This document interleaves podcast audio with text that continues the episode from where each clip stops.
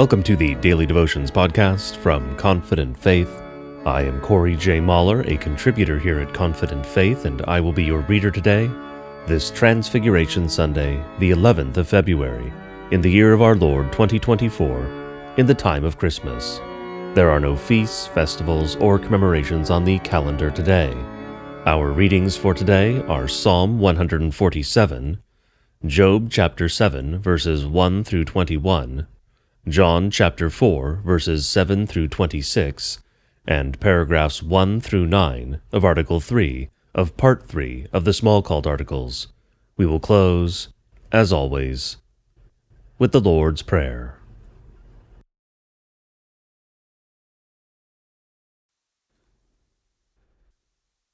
Today's reading from the Psalter is the 147th Psalm. Praise the Lord, for it is good to sing praises to our God, for it is pleasant, and a song of praise is fitting. The Lord builds up Jerusalem, he gathers the outcasts of Israel, he heals the broken-hearted, and binds up their wounds. He determines the number of the stars, he gives to all of them their names. Great is our Lord, and abundant in power. His understanding is beyond measure. The Lord lifts up the humble. He casts the wicked to the ground. Sing to the Lord with thanksgiving. Make melody to our God on the lyre. He covers the heavens with clouds. He prepares rain for the earth. He makes grass grow on the hills. He gives to the beasts their food, and the young ravens that cry. His delight is not in the strength of the horse nor his pleasure in the legs of a man. But the Lord takes pleasure in those who fear him, in those who hope in his steadfast love. Praise the Lord, O Jerusalem. Praise your God, O Zion, for he strengthens the bars of your gates. He blesses your children within you. He makes peace in your borders. He fills you with the finest of the wheat. He sends out his command to the earth. His word runs swiftly. He gives snow like wool. He scatters frost like ashes. He hurls down his crystals of ice like crumbs. Who can stand before his cold? He sends out his word and melts them. He makes his wind blow and the waters flow. He declares his word to Jacob, his statutes and rules to Israel. He has not dealt thus with any other nation. They do not know his rules. Praise the Lord. Glory be to the Father, and to the Son, and to the Holy Spirit, as it was in the beginning, is now, and will be forevermore. Amen.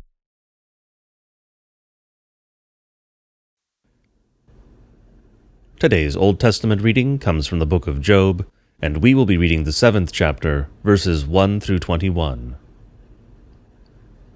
Has not a man hard service on earth, and are not his days like the days of a hired hand?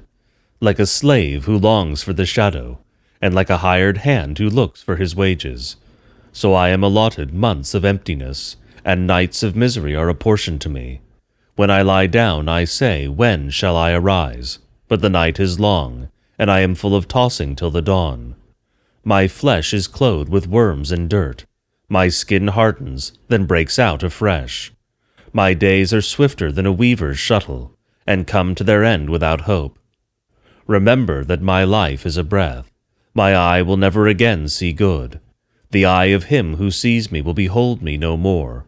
While your eyes are on me, I shall be gone. As the cloud fades and vanishes, so he who goes down to Sheol does not come up. He returns no more to his house, nor does his place know him any more. Therefore I will not restrain my mouth. I will speak in the anguish of my spirit. I will complain in the bitterness of my soul. Am I the sea or a sea monster, that you set a guard over me? When I say, My bed will comfort me, my couch will ease my complaint, then you scare me with dreams, and terrify me with visions, so that I would choose strangling and death rather than my bones. I loathe my life, I would not live forever. Leave me alone, for my days are a breath. What is man that you make so much of him, and that you set your heart on him? Visit him every morning, and test him every moment. How long will you not look away from me, nor leave me alone till I swallow my spit? If I sin, what do I do to you, you watcher of mankind? Why have you made me your mark? Why have I become a burden to you? Why do you not pardon my transgressions, and take away my iniquity? For now I shall lie in the earth. You will seek me, but I shall not be. This is the word of the Lord. Thanks be to God.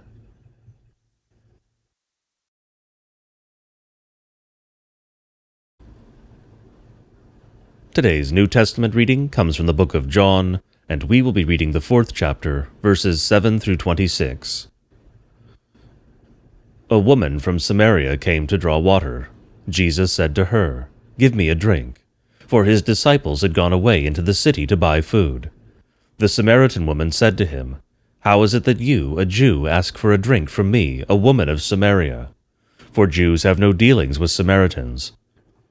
Jesus answered her, If you knew the gift of God, and who it is that is saying to you, Give me a drink, you would have asked him, and he would have given you living water.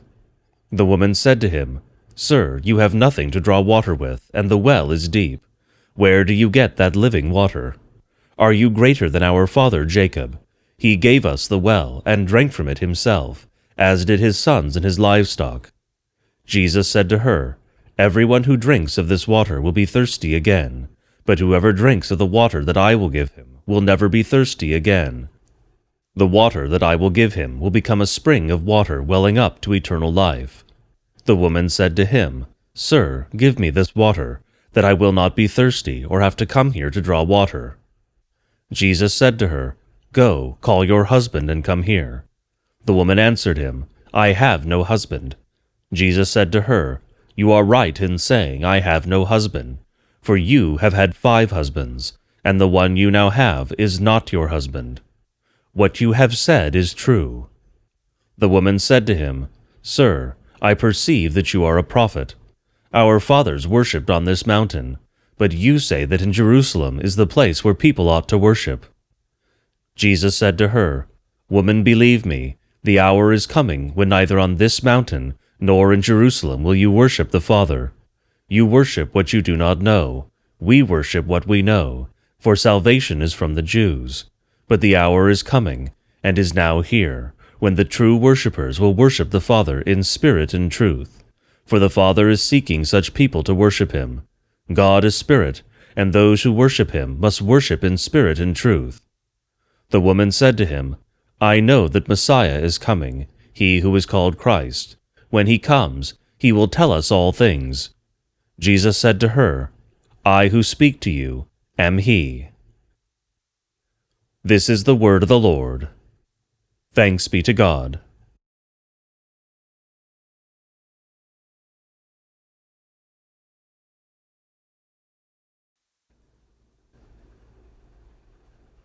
Today's reading from the Book of Concord comes from the Smalcald Articles, and we will be reading Part 3, Article 3, paragraphs 1 through 9. Article 3 Repentance. The New Testament keeps and urges this office of the law, as St. Paul does when he says, The wrath of God is revealed from heaven against all ungodliness and unrighteousness of men. Romans 1.18. Also, the whole world may be accountable to God. No human being will be justified in his sight. Romans 3.19 through 20. And Christ says, The Holy Spirit will convict the world of sin. John 16.8. This is God's thunderbolt. By the law he strikes down both obvious sinners and false saints. He declares no one to be in the right, but drives them all together to terror and despair. This is the hammer. As Jeremiah says, Is not my word like a hammer that breaks the rock in pieces? Chapter 23, verse 29. This is not active contrition or manufactured repentance. It is passive contrition, true sorrow of heart, suffering, and the sensation of death. This is what true repentance means. Here a person needs to hear something like this You are all of no account, whether you are obvious sinners or saints in your own opinions. You have to become different from what you are now. You have to act differently than you are now acting, whether you are as great, wise, powerful, and holy as you can be. Here no one is godly. But to this office of the law, the New Testament immediately adds the consoling promise of grace through the gospel. This must be believed, as Christ declares, repent and believe in the gospel. Mark 1:15. That is, become different, act differently, and believe my promise. John the Baptist, preceding Christ, is called a preacher of repentance, and this is for the forgiveness of sins. That is, John was to accuse all and convict them of being sinners. This is so they can know what they are before God and acknowledge that they are lost. So they can be prepared for the Lord, to receive grace and to expect and accept from Him the forgiveness of sins. This is what Christ Himself says repentance and forgiveness of sins should be proclaimed in my name to all nations. Luke 24:47. Whenever the law alone exercises its office, without the gospel being added, there is nothing but death and hell, and one must despair, as Saul and Judas did. St. Paul says, Through sin the law kills. On the other hand, the gospel brings consolation and forgiveness. It does so not just in one way, but through the word and the sacraments and the like, as we will discuss later. As Psalm 130, verse 7 says against the dreadful captivity of sin, with the Lord is plentiful redemption. However, we now have to contrast the false repentance of the sophists with true repentance, in order that both may be understood better. This concludes our reading from the Book of Concord.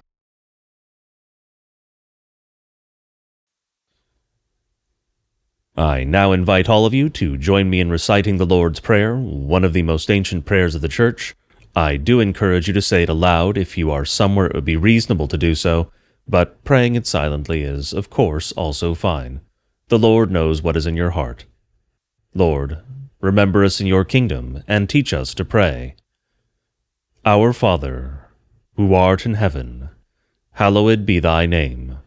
Thy kingdom come, thy will be done, on earth as it is in heaven. Give us this day our daily bread, and forgive us our trespasses, as we forgive those who trespass against us. And lead us not into temptation, but deliver us from evil. For thine is the kingdom, and the power, and the glory, forever and ever. Amen. Go in peace and grace to serve our Lord and Savior Jesus Christ, in whatever calling has been given you, or task set before you. Until tomorrow, God be with you.